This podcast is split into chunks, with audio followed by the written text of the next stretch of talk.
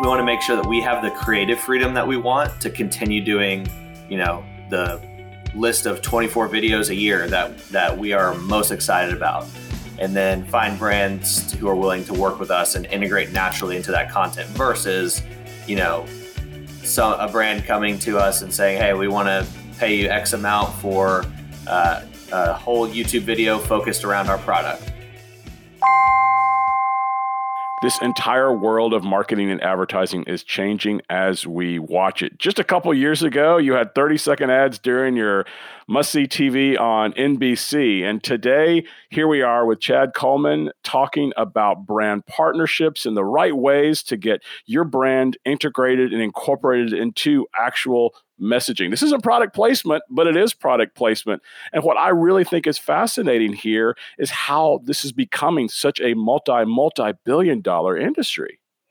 Yeah, it's so crazy just how partnerships and influencer partnerships and collaborations have evolved, even just over the last couple of years, but especially even within like the last year, Adam, it just has exploded. And, you know, we have just talked about it so much over the last two years. It's crazy. And Chad really dives deep today on how Dude Perfect is really setting up the perfect partnerships and what that looks like.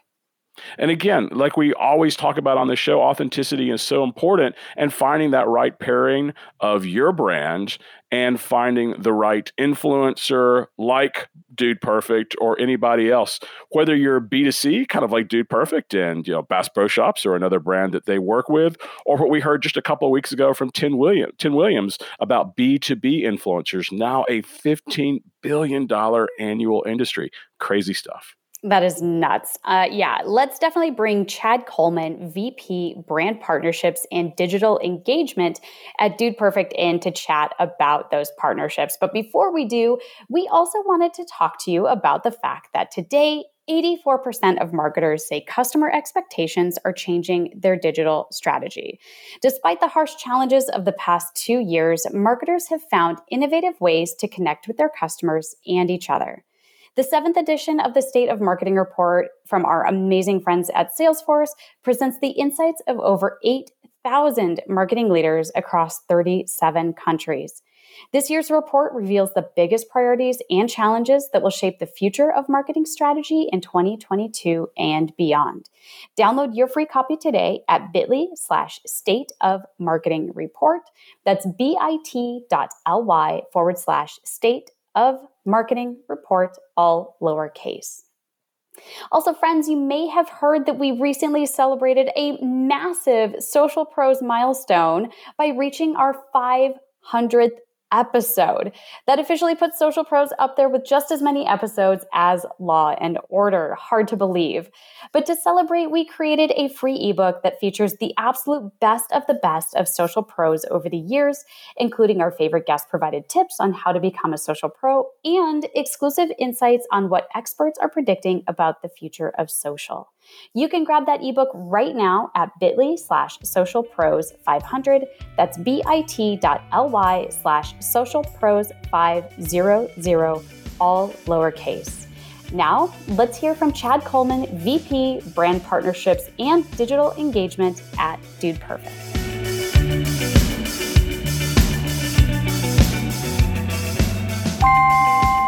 Well, if you're not one of their 57 million subscribers or have watched their 13.75 billion, billion with a B views, Chad Coleman is going to tell you about Dude Perfect. Chad Coleman is the Vice President, Brand Partnerships and Digital Engagement of Dude Perfect. For the seven people out there, seven, I say, who have never heard of Dude Perfect, Chad, bring them up to speed. Sure. Yeah. Wow. It's it's always crazy when you hear the the total view count number in billions when you think about like just how many people there are in the world and how many views that actually is. It's it's like kind of like space. It's it's mind blog mind boggling to think about when you like truly get into it. But um, yeah, thanks for having me on. We um, you know we've been doing this for about 13 almost 13 years now um, you know creating family friendly content that um, you know kids and parents um, alike can enjoy together and you know it's it it didn't really start out that way. I wasn't really the intent um, for Dude Perfect from the beginning was to be like that kind of family friendly entertainment brand, but it just kind of morphed into that. You know, we started out with um, trick shots. I'm sure you guys remember, um, you know, kind of the early days of Dude Perfect, the basketball trick shots, things like that. And then, um, you know, what's what I think is the most impressive is how they've diversified since then to keep the business going and keep it growing into what it is today. Right, like you'll see a lot of social media, um, you know, trick shot artists out there, and um, you know, it's I come from the golf industry uh, is my background, so um, you know, there's I worked with a lot of kind of golf trick shot people throughout you know my day there, and it's it's just kind of it's awesome, but it's like you know it's it's rare that you see in this day and age someone start there um, and then be able to grow that into you know an actual brand and that can sustain over time um, especially doing it with four of your other best friends which makes it even more difficult so um, you know it's been it's been really cool to watch and um, I actually met the Dude Perfect guys when I was working at Callaway and, and just was admiring kind of what they built and the direction they were going. And that's kind of what made me want to, you know, think about moving over to, to their team. And, and here we are. And, and here you are, uh, nearly 14 billion videos later, and I love and appreciate the the family friendly aspect of it, and the idea that you have changed, you know, your your kind of content uh, to evolve. Uh, you you guys have been copied. Sometimes that's a serious form of flattery, but you've created entirely new genres on YouTube and all of the other social media properties. How does that, before we get into the technicals and the ones and zeros of this, how does that kind of work? I mean, does everybody kind of sit around and say, you know, we, we need to start doing this type of content. I mean, are you looking at data? Are you looking at kind of viewer counts and demographics and say we need to create some more content that's going to go, you know, younger or older? Or is it just you guys are so creative and know each other? You go out and start filming stuff and magic happens? It's a good question. I mean, creative is the hardest part of the job, right? Like we've, you know, we've done so many. It's almost like at this point, it's like what what else is there that we haven't done? And so, uh, you know, that's definitely one of the hardest parts of the job um, now. But we have, you know, we have creative meetings, creative brainstorms. I think one of the most impressive things is that all the ideas that we've we've done throughout the years up to this point has been just strictly from, um, you know, from our team just throwing out ideas, um, no outside help or anything like that, um, which is pretty crazy. But I think you know we've starting with trick shots, getting into stereotypes is our is another one of our really popular um, video series where it's kind of we take a subject or a sport or something like that and and create kind of over the top parodies of um, you know just relatable things about that particular subject. So that's that's always uh, a fan favorite. So those were kind of the first two things that Dude Perfect started with. Um, and then branching out more into you know battle videos, so challenges between the five guys. Um, and then what else? We've got um, Overtime, which was a it's kind of like our variety show series that we launched two and a half, maybe three years ago. So that was a big turning point for Dude Perfect as well, um, because it it was basically the first time that we had done something outside of the like trick shot stereotypes battles format. And it's you know it's a longer form thing. There's four segments. Um, it's personality driven. It's you know just but what we liked about it High so production much, value too. Yeah yeah good production value. And that's that's the one thing that we pride ourselves on overall is the production value. Um, and you know that was kind of something that allowed us to to experiment with different things. Like we can we can try new segments and you know we don't have to be like oh is this this idea is good? But is it good enough for like that is that idea good enough for a main channel video? I don't know. Like okay well let's try it as an overtime segment first and see how people like it. And then maybe things you know kind of blossom because it's a little bit less risky right to have one segment in a four segment overtime video um, to kind of see how that how people like that versus um, you know, going with an entire hero video on that specific concept and then being like, well, didn't people didn't really like that one, but now it's too late. Um, so there is a lot of strategy and and thinking that goes into um, into that, but it's not necessarily it's not that part of that part of it isn't super data driven. It's it is in the sense that if if people are liking it or not liking that particular video type, then we'll we'll pivot. But when it's coming up with the new ideas, it's just like, what do we think is cool? What do we think that um, you know that people are going to like? And what have you always wanted to do as a kid that now, as an adult with adult money, you can actually do that? And so that's kind of the thesis that we have, and we we throw any and every idea at the wall, and um, you know, it's a lot of times it's like one of those things where uh, you know we'll throw 50 ideas on the wall and maybe get one good hero YouTube video idea out of that. And that's, that's a success, right? Like, um, it's very hard to come up with ideas. And so we will sit in these brainstorms and be like, listen, uh, no idea is a bad idea. Throw it up there. Don't care how big of an idea it is. Don't care how crazy it is. And a lot of times we'll take one concept that someone says and be like, hey, what if we did that this way? And then we'll kind of go down that path and then we end up at the result. Um, so it's uh, it's a it's a fun fun process, um, and I think you know a lot of different series have spun off of creative meetings like that as well. Like Bucket List is a overtime, and then Bucket List is a, another one of our newest series where that's kind of our travel and adventure based series. So we'll go either experiences experience places or things that you know we think people have always wanted to do, and they can experience it through our lens and our eyes. Um, sometime like we've we've gone to Alaska, we've gone to South Africa, jumped off of world's highest bungee jump, and Cody went wing walking on uh, on a previous bucket list where he literally I don't know if you guys saw this video, but it was insane. The, you you get in this little prop plane and you go you're in the air flying and then you have one little rope attached around you and you get out of your seat and you climb up onto the wing of the airplane and strap yourself in and you're just standing there like on the top of an airplane flying and they did like loops and all this stuff. It was it was i still can't believe he did that but um so yeah so that's kind of uh, a long-winded answer i guess to to our creative process and and how ideas get chosen. And um, sometimes we do things that don't work you know and uh, we just we have to go into everything we do with the the the realization that not everything is going to be a mega viral hit. And you know we're going to try things that didn't land as well and that's fine. Like we'll just pivot from that. And if our audience um, if our audience didn't like it as much as something else then you know we're going to take the things that they didn't like and stop doing that and take the things that they do like and do more of that I, Chad, I first off, there's so much to unpack there, and I, I have so many questions. I'm so excited we have so much more time, and we're just at the start of this show today because I have so many questions for you. But as I'm sitting here and listening, I think your initial analogy of like space is so spot on and accurate because I my mind is blown first off, but then also just this vast uh, media universe that that dude perfect has created is amazing and there's so much to it. So i'm almost going to take a step back and and just ask first off it sounds like there is no typical day for you at dude perfect but what would you say like a typical week is? Because there's i mean everything from you know getting team members to do you know wing walking all the way down to you know there's a tour coming up. I mean it's just like what does your like what does your typical week look like? It's just insane how much how much goes into everything.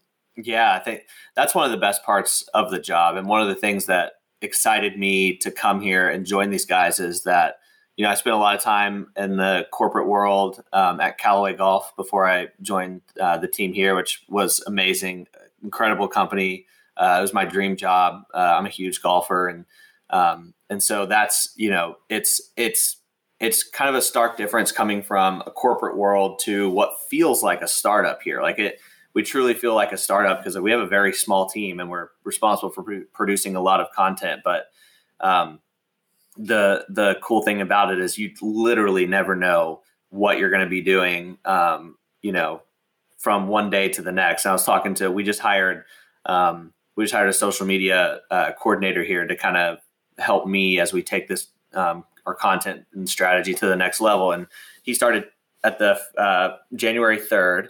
And I was like, yeah, pretty, pretty fun first couple weeks, right? Because we were at the first week of January, we went to SoFi Stadium and filmed a video with Mark Rober, um, launching the world's strongest t-shirt cannon over the stadium and doing all kinds of fun stuff at SoFi Stadium. And then um, the next week we were out in the mountains in rural Montana filming uh, a snow airsoft battle video up in the snowy mountains of Montana, and that's like that was what his first two weeks were like. And uh, I was like, this is this is what you get here. It's it, you could be, and you know, a lot of things come up last minute, and um, you never know what it's going to be, but it's it's uh, never going to be quite the same thing.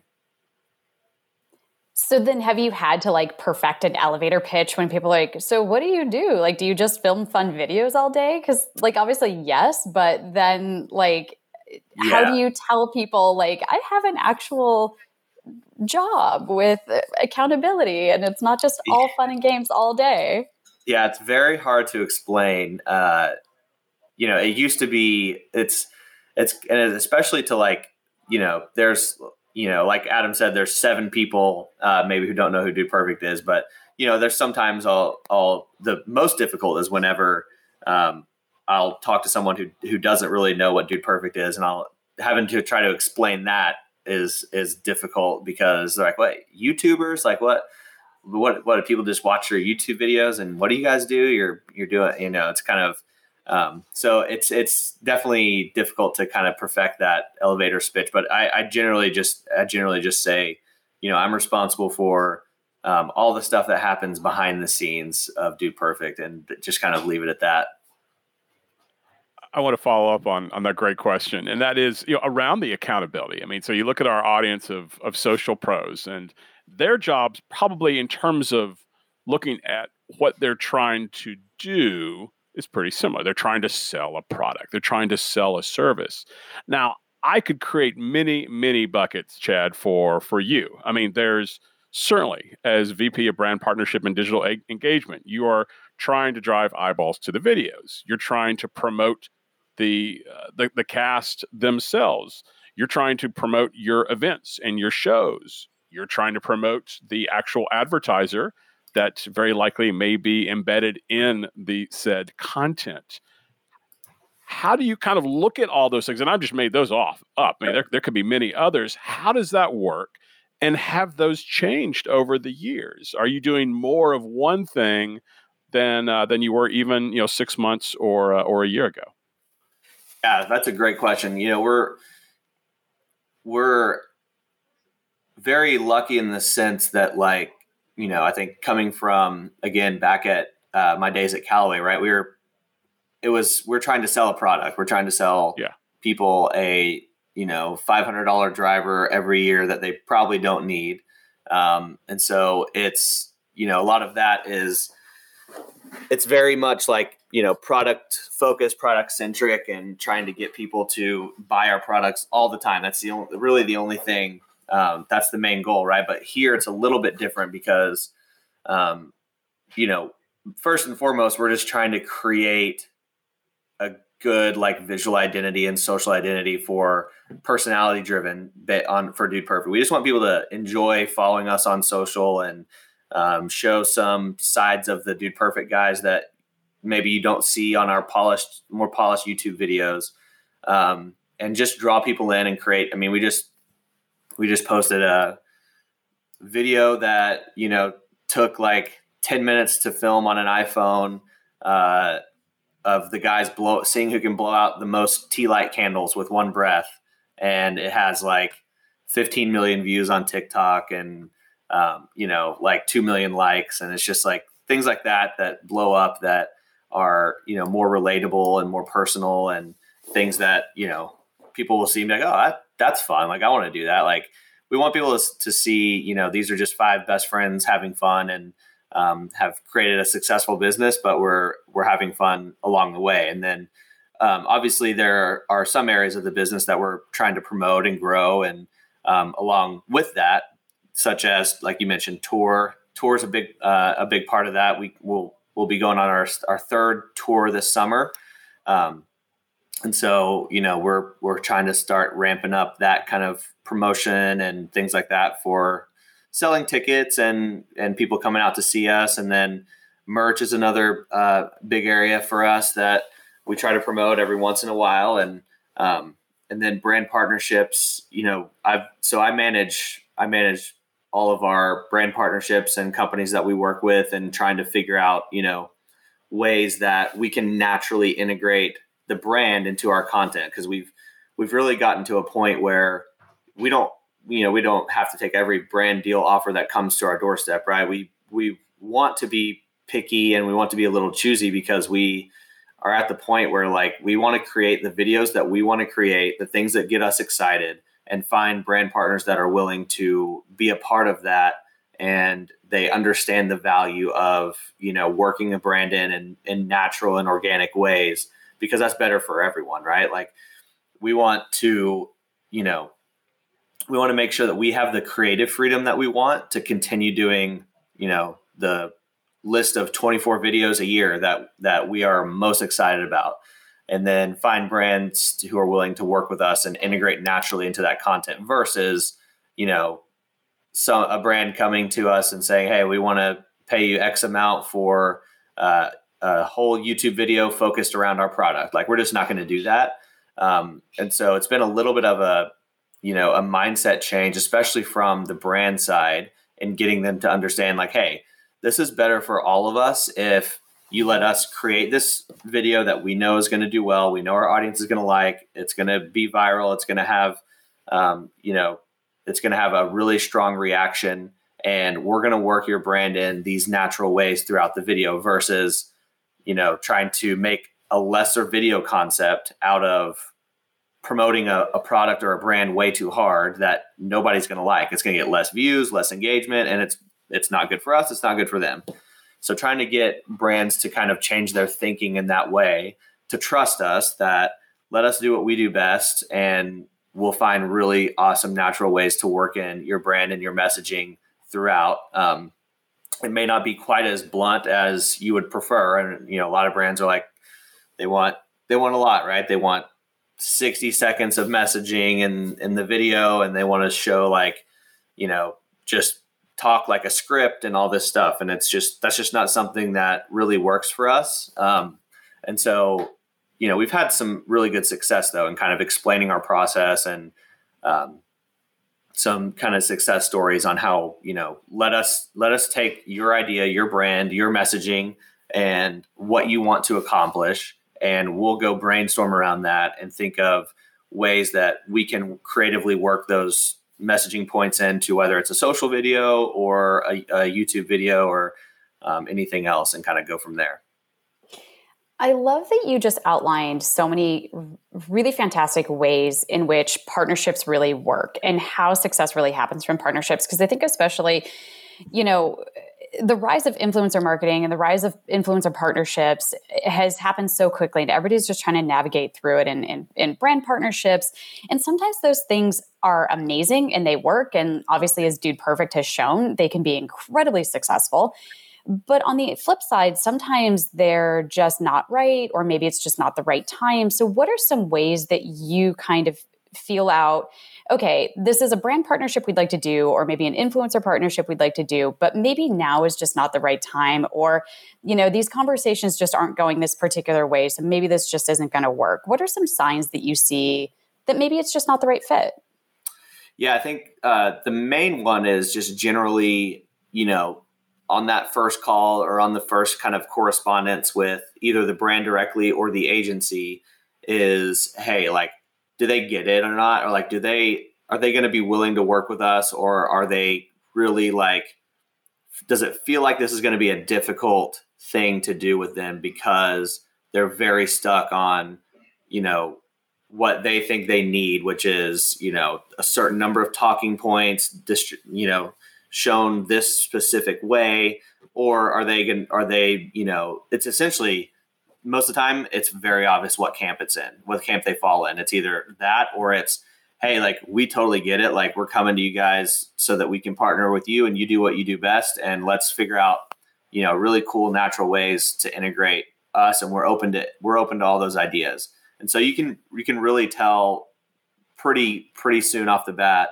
how that conversation is going to go, um, just from from my experience. And then, you know, if it's something that it's like, hey, you know we can just tell that this isn't going the right way you know and it's and it's totally fine like some brands and some brands want very specific messaging they want very specific placement um, they think of it more like a media buy like that's that's 100% fine like do you. Um, but that doesn't that just doesn't really work for us. And so it's just you know one of those things where it's like, hey, you know, we're um we're going to be you know we're just that's not really where we're at right now as a company in terms of the way that we want to collaborate with brands and um, you know let's keep in touch and maybe something uh, down the road will will work but um, you know we're we're never afraid to turn down a partnership um, you know if it means that we think we're going to have to compromise um, our creative our creative or um, some of the ideas that we want to do in any way because you know at this point it's just not worth it right like we we've earned a lot of trust with our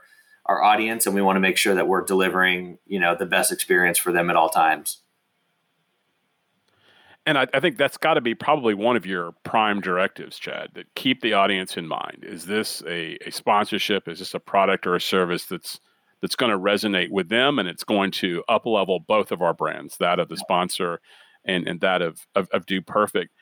I'm curious. We had uh, we had on the show, I guess about a month ago, Tim Williams, and Tim Williams uh, is CEO of Onalytica, but he's also wrote a book called the 2021 B2B Influencer Compensation Report that really talked about this a little bit more on the B2B side than the B2C side that I think Dude Perfect lives in.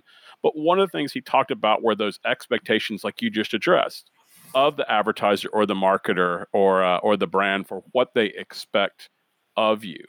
I'm I'm curious if you have seen an evolution of that. Without a doubt, your reach and I'm sure the prices for for a marketer to participate in something with Dude Perfect have gone up.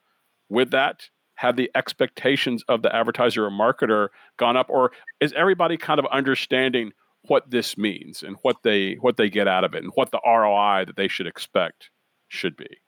Yeah, it the expectations have definitely gone up. You know, when we back in you know five six years ago, you know a lot of the, a lot of the brand partnerships we would do were were very it was very much you know a time where um, you know advertisers brands were happy with signage and product placement things like that so we would do you know a video like a trick shot video or something and we would we would put signage you know the brand signage in the background um, and work them in in kind of natural ways but never really like it would never be something where we would stop and like do a 30 second or a 60 second ad read um, but now you know and I, I, talk to the dudes about this all the time. Um, the expectations have gotten a lot higher. Uh, you know, a lot of the inquiries we get are, um, "Hey, so and so company, we we would like a sixty second ad integration into a YouTube video." Which meaning, you know, and and we've we've tried this we, have tried this format before, um, where it's like a, a, an abrupt sixty second. You know, we stop the video and it's like, "Hey, let's hear for a word from our sponsors." um, and it's a 60 second ad read. Um, and a lot of times that's what the brand is looking for. And that's kind of why we changed for a while last year. Um, we changed, we like, okay, we're seeing that a lot of brands are asking for this. We don't want to change the types of videos we're doing to accommodate this, but is there a way where we can insert a brand like gaming company or whatever it is, even if they have nothing to do with the creative of the video and still give them what they want? And so we created this format called a halftime ad where, um, you know, in the middle of the video, we would just do a quick break and blow a whistle and take it to halftime and read, you know, 60 seconds of basically the brand's space to do whatever they wanted, show gameplay, show their product in action, whatever, whatever it may be. Um, but then, you know, we, we, we follow all the, obviously the analytics and things really closely on on our videos and our channel, and we realized that that was hurting our retention a little bit because hmm. people hmm. would, as they got used to that, they would just skip forward, um, you know, sixty seconds, and it didn't really hurt. It didn't really hurt drop off because people just skip forward 30, uh, 60 seconds and and resumed what we were doing. But um, in the YouTube algorithm, it you know that counts as one minute of time in your video that people didn't watch, um, and it and it's all relative, right? There's a lot of people who did watch, but it was, you know, I would say um, probably a dip of like 10 to 15% of uh, retention, people who are watching the video, 10 or 15%, it kind of goes down for a minute and then goes back up. Um, and so, you know, we are just like, hey, like this just isn't, this isn't worth it for us because Um, it's just not a great user experience. The retention is, uh, you know, it, it, takes a hit on our retention, which is a, a metric that YouTube um, is really holds holds highly in terms of how your video gets recommended and things like that across the platform. So um, we decided to stop doing that, you know, and like, hey, this, like I said earlier, uh, do more of the things that are working and less of the things that aren't. And that was one thing that um, it it was working in the sense that the brand got what they wanted, and um, you know we were still able to do the creative and the videos that we wanted, but it wasn't working overall because we value the experience of consumers and um, you know the future of our channel and the growth of our channel more than you know one a one off paycheck for uh, a sponsored video. So yeah. So so to clarify, your your assumption is that more embedded marketing messages is better rather than kind of a true pure old school read. Yeah, hundred percent. Especially for us, you know, like a good example of that um, is we worked with uh, we work with SoFi, and um, one of the first videos we did with them um, was a feature in our cell phone stereotypes video. So we did a, a stereotypes video that we've always wanted to do on cell phone, right? So like, you know, any and all you know things that you can think of of stereotypical things people do with their cell phone. The guy who always drops it, the guy who has the cracked screen all the time, um, the guy who's always like on his Bluetooth or you know whatever. There's a million of them.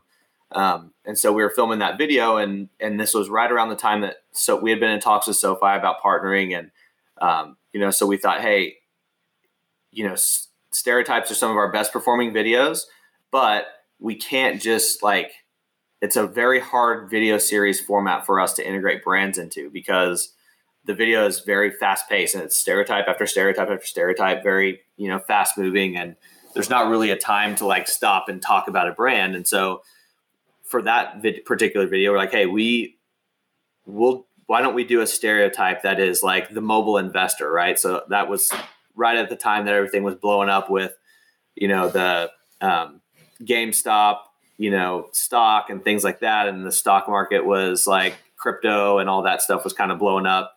Um, and so that's, you know, one of the things that SoFi on the SoFi app you can do trade crypto, stocks, all that stuff. And so we made a, uh, we made a branded stereotype, um, stereotype within that video that was the mobile investor. So we, you know, we showed the SoFi logo on his screen and showed that he was in the SoFi app and talking about, you know, the, the variety of different feelings you can feel as a, a, crypto trader from you know buying the dip and then one second you're riding high and then the next second it's all crashing down and, and things like that. So that was something where what i would consider a home run right? It was we integrated the video in a very uh, we integrated the brand in a very natural way and we got to create the video that we wanted to create so cell phone stereotypes was a video that was just on our list of videos we need to make and so we didn't have to alter that at all um, and so the brand was happy because it there was zero retention drop off during that during that branded segment. Uh, it was very natural. People, you know, they got the messaging across that is, oh, SoFi is an app that the Dude Perfect guys use to trade crypto and do you know all this stuff. But it so it, it was a win win for us, and I think they they would also agree with that. Um, and that you know is very natural integration and a video that we were already creating and so that's like a home run scenario for for for me personally as i'm looking on how we how we integrate brands into our videos because um, you know it's and and sofi you know thankfully has been very they were kind of on board with doing things like that from the beginning right like they they realized that not just doing a, a, standalone ad in every video is the best way to go. You have to do some natural, uh, find ways to get creative with it. That's huge. Um, and I'd love the creativity around it too. I think that's one of the things I'd, I personally would love to see more of. Like, obviously, being in digital marketing and advertising, I 100% understand that, you know, uh, advertising dollars make content go and they, they make content run but it's so much more fun to see those partnerships and see things happen and make it fun and and still explain how everything works for yeah. for audiences. Like it's just fun. That's like a dream world. But you also did a sweepstakes with them correct? That that was hugely successful. Yeah, that was another one. So we've so they you know that's kind of they're like, hey, we we really like the way that this is going, and we want you know another thing that from from our side we're looking at is to do less of like the one-off partnerships and more of like long-term long-term brand ambassador deals um, that we can really hang our hat on. Like Bass Pro Shops has been a, a long-standing sponsor of ours, and um, SoFi is trending that way as well because they understand as we do that this is about this is a long-term play, and and that you know the messaging will just kind of keep coming across in our content throughout the course of a year, two years, three years, and um, you know one of the things that we came up with um, in December to do was a we're going to give away uh, Super Bowl tickets to SoFi Stadium, um, and so that was something that was a little bit more of a it was kind of like a an ad read in the sense that it, by definition was, but it was it wasn't it was more about just a fun giveaway, um, and so we did that integration in our Christmas episode of our uh, on YouTube. Um, of our Christmas overtime episode, and so we gave away uh, ticket four tickets to the Super Bowl for one winner plus three of their family or friends. Um, and you get to go sit in a suite with the Dude Perfect guys uh, at SoFi Stadium, and um, it was just like one of those things. Is like this is a great idea, and we should. And you know, this was something where the first video of cell phone stereotypes was about awareness, right? It was kind of planting that seed, and oh, SoFi is oh, okay, I get it. That's what SoFi does. And then this one was, hey, their objective for this one was app downloads, and so we, you know, they they came to us and like, hey, we want to do something a little bit more tactical, and so that's how we kind of came up with that idea. We're like, hey, let's do a huge giveaway. Um, it drove like I think 30, 35,000 app downloads at this point. Um, just off that one YouTube video, which is um, which is incredible. So they, you know, it was something where our audience, you know, they they everyone wants a chance to win Super Bowl tickets, especially to go sit in a suite with Dude Perfect, and so it was a win-win for everyone because it was a fun kind of giveaway and it accomplished what they were what they wanted to, which was, um, you know, getting app downloads, right? So once someone downloads the SoFi app, then they realize how many things are available to them from you know, refinancing student loans, and I mean, SoFi basically does everything. And part of part of what they were wanting to accomplish was let's just get people in the door, get them to download the app so they can see like everything that's available to them. And so, um, yeah, very successful. so successful indeed. And Chad, you know, one of the things that I get out of this is what uncharted territory we are all on as it relates to influencer marketing and, and what you're doing at Dude Perfect. And quite frankly, what this, I think the, the, the, the statistic, at least for B2B, um, from uh, from Tim uh, Williams' uh, report was 15 billion dollar industry right now for B2B. I can't even imagine what B2C is. Yeah. Uh, I mean, you guys might be half of that. I think to that point, you know, one of the things we've talked a little bit about is keeping the algorithms happy, um, and and how you have to keep that frequency, how you've got to keep people engaged with a full video. That that piece in, that you shared about kind of when people skip over a you know 30 or 60 seconds of a five minute video that, that can actually have an impact on your on your algorithm and, and how the, the social platforms see you how do you kind of keep the algorithms happy? You are working on so many different platforms. I mean, YouTube, Twitter. You talked a little bit uh, before the show about YouTube Shorts. Uh, you know, kind of their response to uh, to TikTok.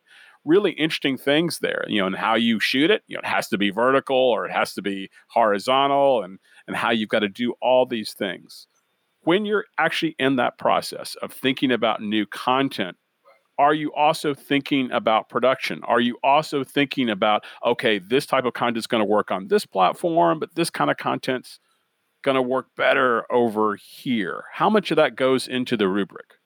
Oh, yes, a lot. That's something that you know we put a lot of thought and effort into especially like i see youtube as a separate deal with that right like that's we we're constantly you know looking at our analytics to to you know because the youtube algorithm is constantly changing and um, what are they prioritizing right now how can we how can we you know adjust our filming style and our maybe even our editing style a little bit to cater to you know what youtube um, is trying to kind of push at that certain time, right? Like it used to be longer videos. Now it's shorter videos that have, you know, very high retention. Um, so things like that. And then on, on social, it's, it's kind of a playground because, you know, a lot of times what performs best is the, you know, the content that, like I said, we filmed with our iPhones, uh, in this cabin after we were in Montana when we were after we were done filming an airsoft battle video for YouTube one uh, last week. This dumb challenge that you know see how many tea lights the dude perfect guys can blow out in with one breath uh, and it's gone like crazy. So we we first posted that on tiktok um, and sometimes things that break through like that are, and people are really relating with we'll post on you know um, shorts as well and or instagram reels we typically though it typically starts with tiktok that's where you know that's where it's like those like kind of challenges and funny stunts and things like that are most catered to that platform. But um, you know, we also like to have unique unique content on each channel so that when people are consuming Dude Perfect content on YouTube Shorts, Instagram, TikTok, they're receiving a, a new experience and a different experience. And so um, that's something that is a, a priority for us. But sometimes there's just you know things that are too funny or too good that we'll just publish on on all of our channels. Um, so there's a little bit of overlap in in, in that regard, but um, it typically, yeah, it's it's it's understanding how people are consuming content on each channel, and you know we realize that highly produced video, like even short, highly produced, funny videos on TikTok probably won't perform as well as something that looks a little bit worse because it was on your iPhone and um, low light or whatever. Uh, it's those things that I'm I'm personally obsessed with because I think it's fun to you know to kind of try to get in that mindset of how people are consuming and what they like and TikTok in particular. You know, it's something where the first three seconds of a TikTok is the most important. You have to hook people quick so that they'll stop scrolling like everyone does on TikTok and actually watch your video. So there's a lot of there actually is a lot of strategy that goes in behind that because we want to make sure that we're playing to TikTok's algorithm as well, which is get people hooked so that they watch. You know, retention is essentially the same thing on TikTok.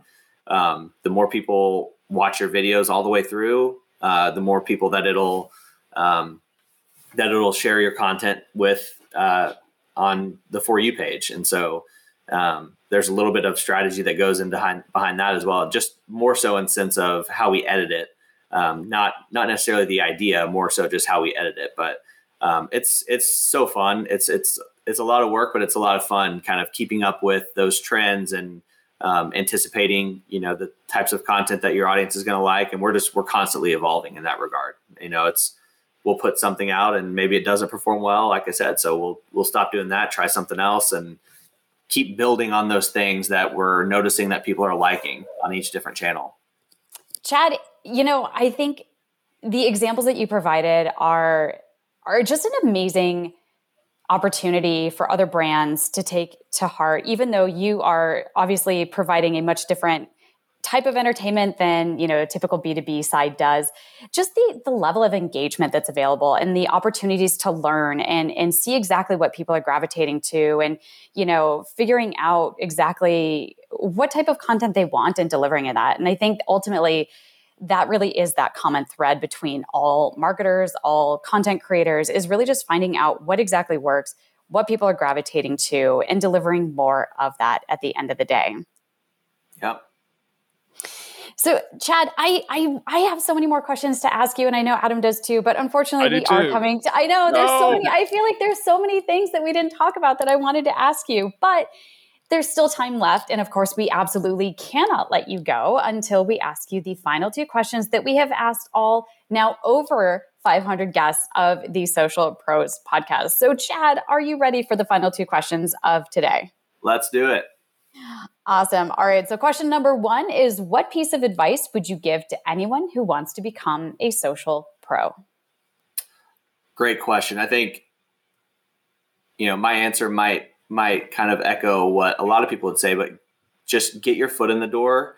Um, be active on social. I, I mean, when I was when I graduated college uh, at the University of Arkansas, and I knew that I wanted to be in the golf industry. I was working at a, a digital ad agency out of college. Knew that there was a lot of room for innovation in social media uh, and the golf industry, and with golf equipment companies in particular. And I mean, I was just a kid from Arkansas. I had no connections in the golf industry at all. But what I did have was Twitter, and um, I used Twitter to actually connect with like Lauren Teague, and um, I think she was one of the first people that I had talked to. And I, basically, I just I I was on Twitter. I was engaging with the people who were on the golf community in Twitter um, as just like a fan of golf, right? Like, and over time, um, just kind of got to know some people through Twitter and one thing led to another and at, at one point when i felt like it was it was right and i was you know ready to actually put myself out there i sent a direct message to um, this girl named ashley mayo who uh, now works at golf.com she was at golf digest at the time um, it's just someone who i had been chatting with about golf on twitter for for a while and i was like hey like you know i sent her a direct message i'm like i'm not trying to be that guy but i would love to get into the golf industry um, here's my resume. If you ever like, if you ever hear of anything um, that you don't mind like letting me know, like I, I don't have any connections or anything in that space. So would you mind just keeping me in mind and kind of very informal like that? Cause I didn't want to be pushy. Um, and she called me like five minutes later. She's like, what's your number? I, can I call you real quick? And I was like, yeah, sure. And she was like, Hey, I actually have a friend at Callaway who, um, just called me yesterday. They're trying to hire their first in-house social person and he asked if I had any recommendations because they were kind of striking out on on some interviews and things and haven't found the right fit. And she's like, "I'll recommend you if you want." I'm like, "Yeah, that'd be amazing." And I flew out for an interview the next week and got the job at the end of my interview. And they're like, "Can you be out here in two weeks?" And so three weeks from that moment, I was living in California with my dream job in social at Callaway. So wow, it's it truly is so powerful how nowadays you have literally direct access to basically anyone that you know you want to talk to like for to some extent right like send them a direct message engage with them on twitter as long as you're not like constantly asking for something and you're just a someone who has shared interests and um, you know ashley mayo had no idea who i was never met me but she knew that i was a golf fan and she knew me from social media and um, she was like hey like i i think i know you well enough to recommend you for this position if you want. And so the timing just obviously obviously that was great timing and everything just kind of aligned but i've truly never been in more of a, a believer of get your foot in the door in that way. We have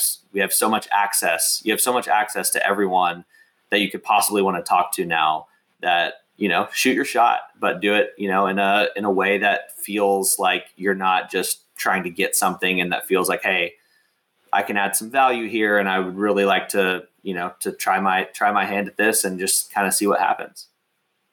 Beautiful advice, and so so true. Even still today, I mean, just that that one click access to people is is huge, and especially when done the right way too. Um, yeah. Love that advice, which also is a beautiful transition into our second and final question for you, which is if you could have direct access to anyone for a video call, anyone living for a video call, who would it be and why? Oh man, is this like in like a social space or anyone? I mean, Anywhere. anyone. Oh gosh, anyone. Well, obviously Tiger Woods. I mean, he's he's we've uh, we've actually had the the chance to meet him uh, last year briefly uh, at an event, um, but you know, it's terms of someone I just want to sit down and talk with, he's up there. I think, you know, I, I just love learning from people who inspire me, creators, you know, Casey Neistat, um, Peter McKinnon, photographer, um, videographer, who's just like super unique in what he does. Like people like that, where I just love to pick their brains about, you know, what's, what, what inspires them, what are, what goes through their mind in terms of like, um, you know how they are thinking about creating content what they think is next in this area like i just love learning from people and um, those are a couple people that come to mind specifically in the content uh, social content kind of creating space um, but yeah, definitely a, a little bit of a variety there. Yeah, for sure. Well, and I feel especially too, you know, Tiger Woods, especially uh, being inspired by his passion and also where he gets inspiration from would be like almost infectious. It would be a great conversation. Yeah. Oh, 100%. Yeah. yeah. I, I agree with all those. Casey, yeah. Peter, and and Tiger. Uh, but, but, three people, I think, that are at the top of their respective games and and create fantastic product, whatever that P may be for for them. Great, yeah, great insights. A, and I feel like they just have like a very unique view on on life and yeah. and things in in mm-hmm. particular. You know, and that comes through because it's Casey and Peter in particular are two people that just you just feel like it's very natural in what they're doing and um, they're not you know they're just they're who they are and but they're really really good at it and they have a very unique perspective so um, would, would love to to sit down and talk with them at some point yeah, that would be super fun and very, very fun conversations. Much like today, Chad, this has been a fantastic and crazy fun conversation. Thank you so much for being on the show today. Absolutely. Thank you for having me. Yeah. And thank you so much to everyone else who's listening and tuning in as well. He is Adam Brown from Salesforce, and I am Anna Hrach from Convince and Convert. And we hope you enjoyed this episode because we absolutely did. We also look forward to continuing our conversations next week on what we hope is your favorite podcast in the whole wide world Social Pros.